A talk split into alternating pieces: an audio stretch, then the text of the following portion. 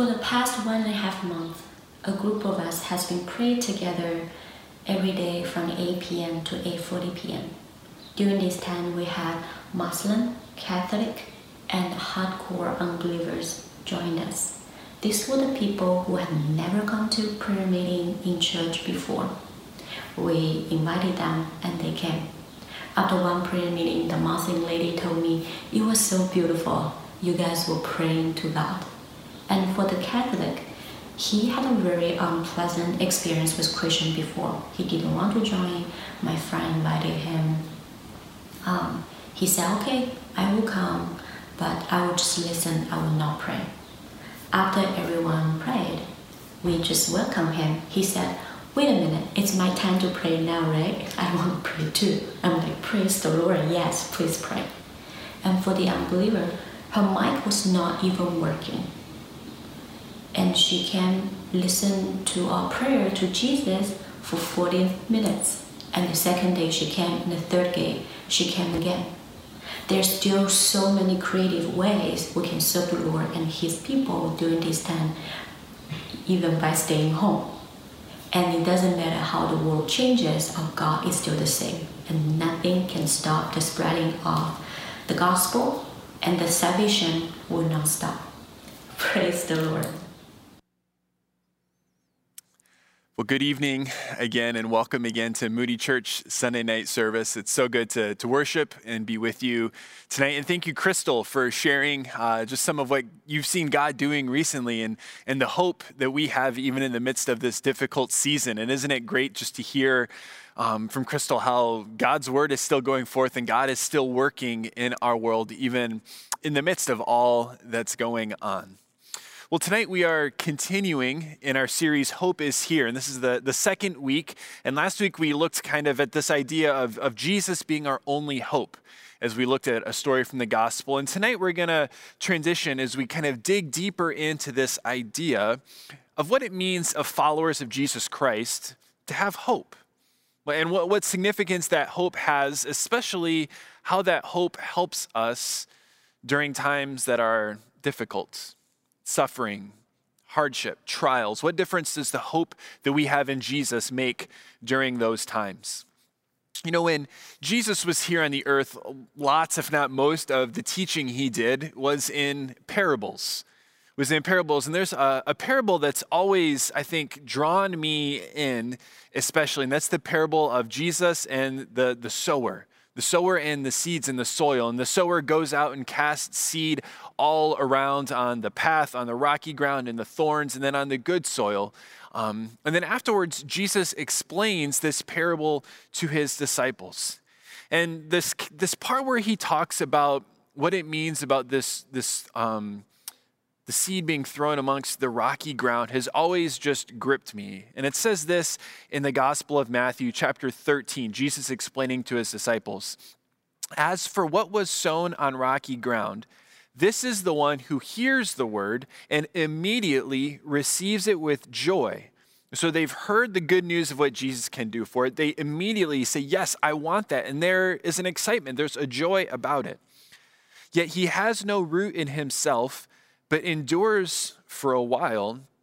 And when tribulation or persecution arises on account of the, world, the word, immediately, again, that word immediately, immediately he falls away. See, this verse to me is so convicting because it's such a reminder for us that, you know, it's easy to follow Jesus, isn't it, when it leads to nothing but blessing and prosperity. It's easy to follow Jesus when times are good. And this is what this parable is talking about. Like that that's not hard for most of us to do, but this parable is a reminder for us of what happens when life isn't good.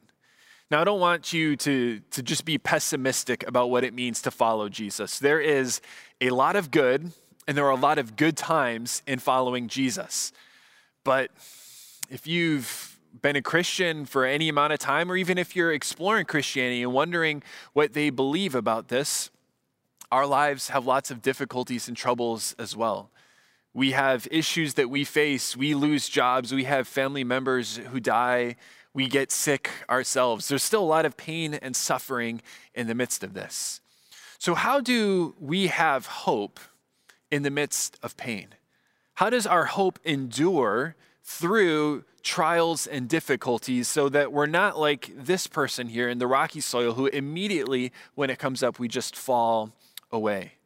Well, tonight we're going to look at one of my favorite passages, as Justin talked about. This is an amazing chapter. Obviously, all of God's word is amazing, but this is one of my favorite chapters in God's word in the book of Romans the book of Romans, chapter 5. And we're going to start right at the very beginning tonight. At verse 1, it says this Therefore, since we have been justified by faith. Now, that is one phrase that basically summarizes the first four chapters of the entire book of Romans, talking about how we have been declared righteous, we've been made clean before God, not of our own efforts, but because of our faith in Jesus Christ and his sacrifice for us. So, since we have been justified by faith, we now have peace with God through our Lord Jesus Christ. Through him, through Jesus, we have also obtained access by faith into this grace in which we stand. So, as a result of being saved, we have peace with God, this wholeness, this sense of correct relationship and right standing before God. We have access into faith not by our own efforts, but by the grace undeserved to us, which God has given. And then he closes verse 2 with this phrase, and we rejoice in the hope of the glory of God. We rejoice in the hope of the glory of God. Tonight, as we look at Romans chapter 5, we're going to look at three ways that we can have enduring hope. And the first way to have enduring hope is simply to place your hope in God. To place your hope in God. He says here that we rejoice in the hope of the glory of God. In my Bible, there's a little number there. And if you look down at the bottom, it says that this word rejoice could also be translated, which perhaps in your Bible it is this we could boast or we could take confidence in the glory of God. Throughout the New Testament, boasting is something that is looked down upon when we boast on ourselves. But in passages where we talk about boasting in the glory of God, it actually is the culmination of praise that we are boasting not in ourselves, but in the glory of God. And so we can boast in this hope that we have in the glory of God. Now, what is the glory of God? If this is supposed to be what our boast is in, if this is supposed to be what our hope is in, well, what does this mean? Well, one pastor defined God's glory this way He said, The glory of God is the infinite beauty and greatness of God's manifold perfections. I love that the infinite beauty and greatness of God's manifold perfections. And throughout the New Testament, it talks a lot about how glorious God is. Just a few chapters later, here in the book of Romans, in Romans chapter 11, it says that for from him and through him and to him are all things, and to him be the glory forever.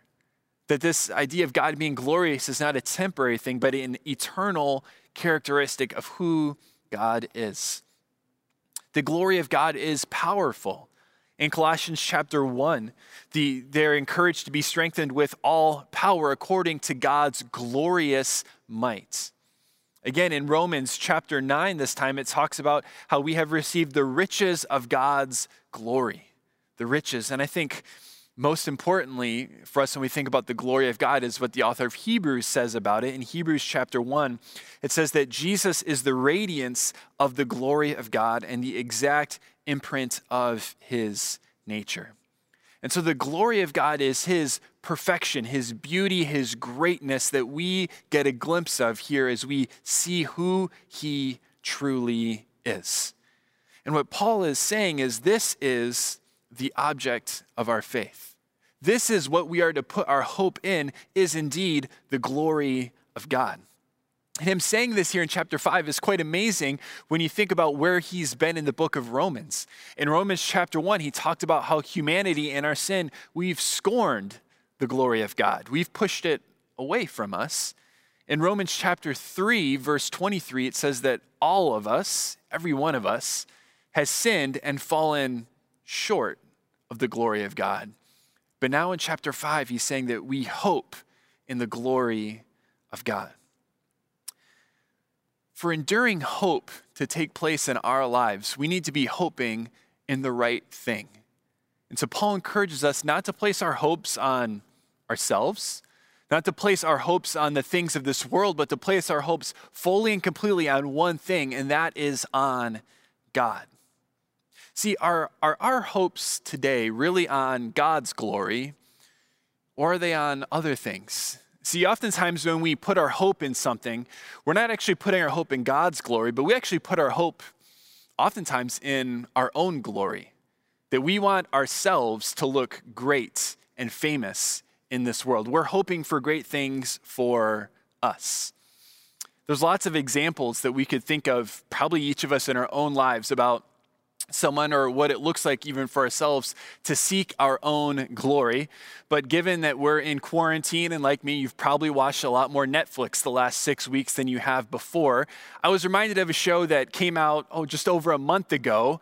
Um, that, that has kind of captured all over really the world the most watched show on Netflix the last six weeks. And it's the show Tiger King. Now, I am not endorsing this show for any moral version of what you should live your life like, but if you have seen or really even heard about the show, you know it centers around this man here. His name is, he goes by Joe Exotic, and I love the tagline murder, mayhem, and madness. And it is a crazy documentary of everything that happens. But if I was going to summarize the idea of the show, it's basically one man, Joe, whose life is consumed with him being famous. That's it. He wants to be famous no matter what it takes, which is why he hires film crews to follow his every step, even though basically no one is watching. Which is why he goes and pretends to be a country music star, lip syncing over other people doing music videos of him. It doesn't matter. Whatever he can do to make himself famous, he was willing to do it. And now, not to ruin the story, that, that he is famous, he's locked away in prison and doesn't get to enjoy any of the fame that he now has. See, it's easy to look at an often even ridiculous, kind of extreme, if you would, example like that. But oftentimes in our hearts, we are driven not for the glory of God, but for the glory of self. And too often, when we lose hope when we are discouraged, when we're disheartened, when we're dismayed, it's not because God has lost glory, it's because the dreams for our own glory have been shattered. And if your hope is placed on the glory of yourself, it's not a matter of if, but when that hope will fall apart. That hope will not last through difficult times. See, the only one deserving of our glory isn't ourselves, but it's God. And the Bible is filled with passages that reinforce this. Isaiah 42, verse 8 says this I am the Lord, that is my name. My glory I give to no other, nor my praise to carved idols. And so, the challenge for us in the midst of this time, if we want hope to last, is first to place our hope in God, to place our hope in the sure object of God's glory, not of our own. So, what are you putting your hope in today? I think this isn't just a decision we make when we place our faith in Jesus whenever that happens, but it's something that we need to do regularly to place our hopes not on ourselves, but on God is even as I was preparing this this past week, I found myself frustrated, disappointed, you can say, at some different circumstances. And then as that next morning I opened and read this passage again, I realized for me this week, some of the source of my discouragement and probably some of my sinful behavior as a response to that was because I was hoping and placing my hope on myself, my own glory. And I had to stop and think back, well, no, it's not about me, it's all about God's glory. And when my hope is in His glory, I don't have to be overwhelmed by the causes and concerns, the, the suffering that would come my way, because God's glory will take place, and nothing that we could do could stop God's glory. So, this first way to have enduring hope is simply to hope in the right thing, to not hope on ourselves, but to place our hope in God. The passage continues in verse 3. It says this Not only that, but we rejoice in our sufferings. Notice again, that's the same word, rejoice, as just happened in verse 2. So you could say we, we boast, we take confidence, we exult in our sufferings, knowing that suffering produces endurance, and endurance produces character, and character produces hope. See, the second way to have enduring faith is to know how hope grows. To know how hope grows and develops in our lives. See, last week we talked, and it's a good reminder for us to, to remind ourselves the fact that hope isn't this idea of wishful thinking, of just, well, I hope it turns out this way. But hope is something much more real, and it's concrete and based on the promises of God. And lest we think here at the end of verse 2, when Paul talks about hoping in the glory of God, that Paul is living in some fantasy world with no issues and no problems. He kills that for us real quick here in verse 3. This gets real, real quick for us. He's not saying in this passage that we should go out and look for pain that we should try and inflict suffering on ourselves. That's not what Paul is saying. Don't go out and try and hurt yourself and say, This is so that I can be a more hopeful person. But what he is saying is, in the midst of suffering, it doesn't decrease your hope, but actually, suffering increases your hope.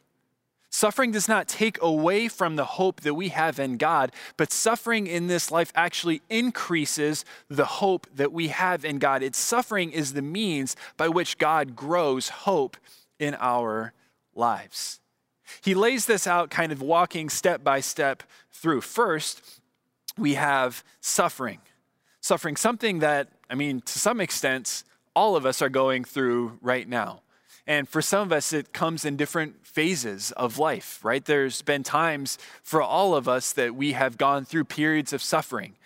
And it's been said before um, that if you're not in a period of suffering now, you're either coming out of one or you're headed towards one. And so when we think of this idea of suffering, it's a, an idea for all of us.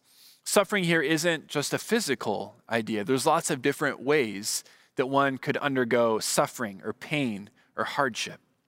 But in the midst of our suffering and how we respond to it, it makes a huge difference because in the midst of our suffering, it produces the next thing, which is endurance this ability to last, to endure. And suffering actually shows the genuineness of our faith. So, suffering produces endurance, this ability to keep going even when things get difficult. And from endurance, it next produces character character, this idea of moral transformation within our lives. And as we see, as we see in the midst of hardship that actually our lives are becoming more like Jesus, it leads us then to hope. So suffering produces endurance, endurance produces character, and character produces hope.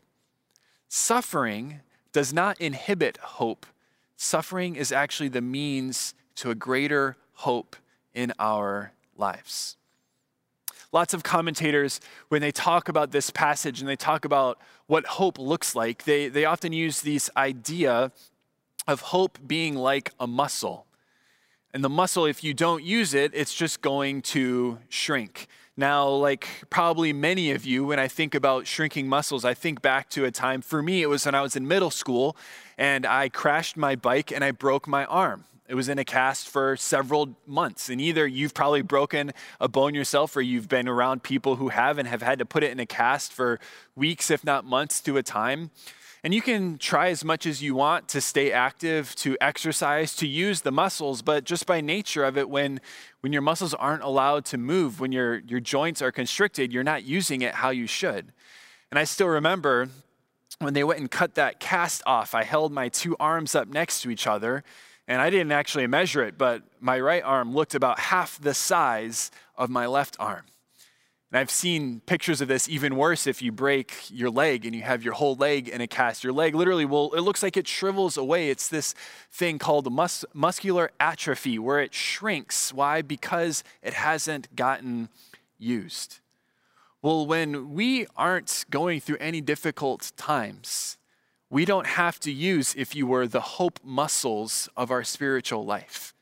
Right? When life is good, when we have no complaints, when we wouldn't change a thing, we're not really being pushed to hope for something greater than what we see in the here and the now. But when suffering and when pain and hardship comes into our lives, it's helping us exercise that muscle. It's increasing it and growing it so that we can actually grow into a greater hope in Jesus Christ.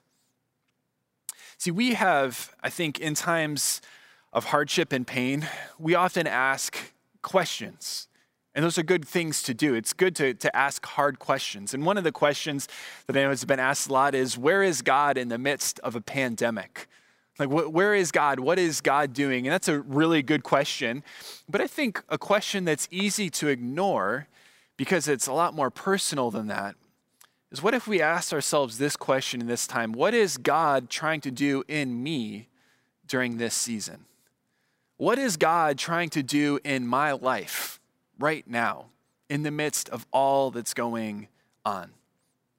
See, I grew up playing a lot of sports and I always remember at the end of each season um, for team sports, the, the coach would kind of wrap the team up at the end of the year, would kind of give some motivational speech, and would say something like, Well, you know, we're not going to be together for however many months it would be as a team. And it could be easy for you not to practice, to kind of get lazy because you're not around the coach, you're not around the team. But he gives them this, this motivational speech that in their absence of being together, he wants them to grow stronger and to come back back next year more prepared, more ready to go. Friends, what if God is using this season where we can't physically meet together to grow us stronger? Stronger in our love for Jesus, stronger in our love for each other. What if, in the midst of this season with a lot of suffering and pain, what if, in the midst of it, we all grew in our endurance and in our character and in our hope for Jesus? Well, what does God want to do, not just in the world, what does God want to do in, in me? What does God want to do in you right now in the midst of this season? Perhaps God wants to grow your hope in Him, to take away some of the things of this world, and to increase your focus and your hope on Him. Well, Paul continues after talking about how this character produces hope, and he says this at the start of verse 5 and hope does not put us to shame. And hope does not put us to shame. The third way to have enduring hope is to see the assurance that hope brings, to see the assurance in our lives that hope brings. He says that hope doesn't put us to shame. Some translations say hope does not disappoint, it will not let you down the Psalms are filled with this idea of those who trust in God will never be put to shame. They will never be disappointed. And this is quite an audacious claim that Paul makes that when you place your hope in God, you will never be disappointed. You will not be put to shame. So I think the right question to ask to such a strong statement as that is well, how do we really know that? How can we be guaranteed that if we place all our hope in Jesus, it won't put us to shame? Well, Paul, just as he continues through this passage, gives us two ways that we can be guaranteed of this. The first is God's love for us in Christ. So, how can we know that this hope won't put us to shame? Well, it's because of God's love for us in Jesus. He continues in verse 5 Hope does not put us to shame. Why? Because God's love has been poured into our hearts through the Holy Spirit who has been given to us. For while we were still weak, at the right time, Christ died for the ungodly. For one will scarcely die for a righteous person, though perhaps for a good person one would dare even to die. But God shows his love for us in that while we were still sinners, Christ died for us. See, the greatest display, the greatest act of love has already been done for us, and that's Jesus taking our place and dying on the cross for us. And so, how do we have a guarantee of this hope in Jesus not disappointing? It's because the love of God has been displayed for you and for me. And we, in our right minds, could never question if it's true that God loves us because we see this sure love that was displayed for us on the cross. And so, God's love for us in Christ reminds us that this hope that we have won't disappoint because it's the greatest display of love ever seen. But not only is the love for Christ, love of us for Christ displayed as a guarantee, it's actually God's work for us in Christ as well. The second way we know is God's work, what he has done for us in Jesus. He continues and says in verse 9, Since therefore we have now been justified by his blood, much more shall we be saved by him from the wrath of God. For if while we were enemies, we were reconciled to God by the death of his Son, much more, now that we are reconciled, shall we be saved by his life.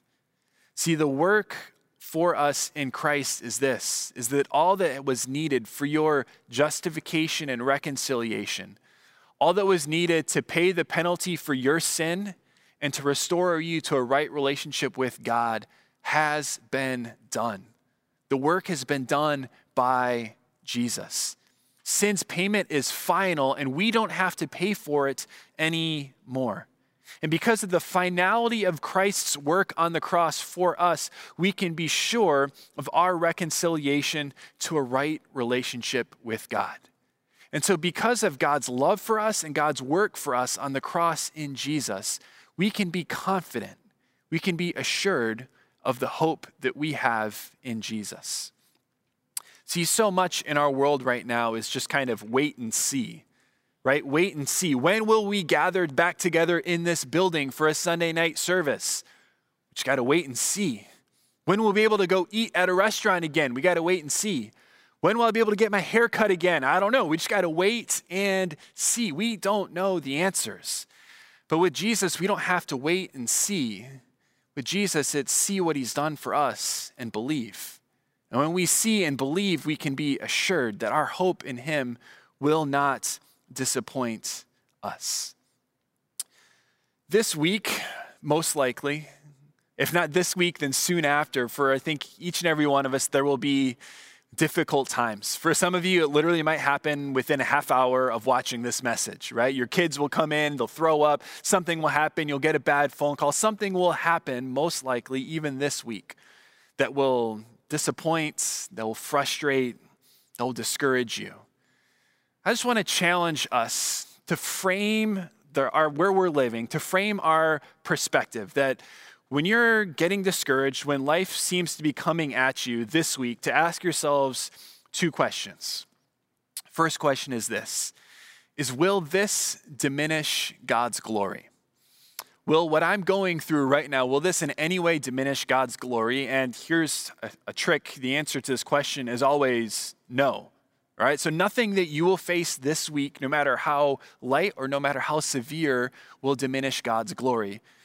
But then the second question to ask yourself this week is what am I placing my hope in?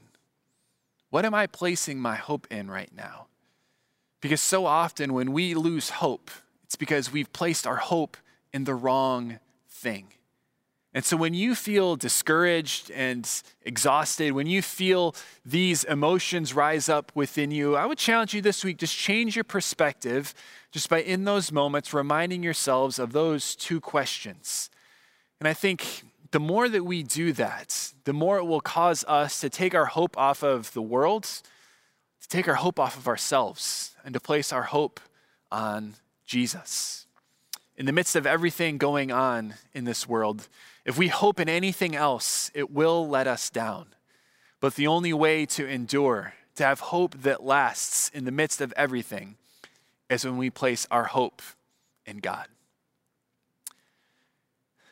God, we thank you that you have come and you have displayed your love for us in Jesus on the cross, and you have done all that needs to be done for our salvation. And so we rejoice that we can place our hope in you, and it is a sure hope, and it is confident, and it will not disappoint. God, I pray for us this week as we endure trials and difficulties and pain of any kind, that we would be quick to gain perspective, to realize that none of these things diminish your glory, and to ask ourselves every time, what are we putting our hopes in?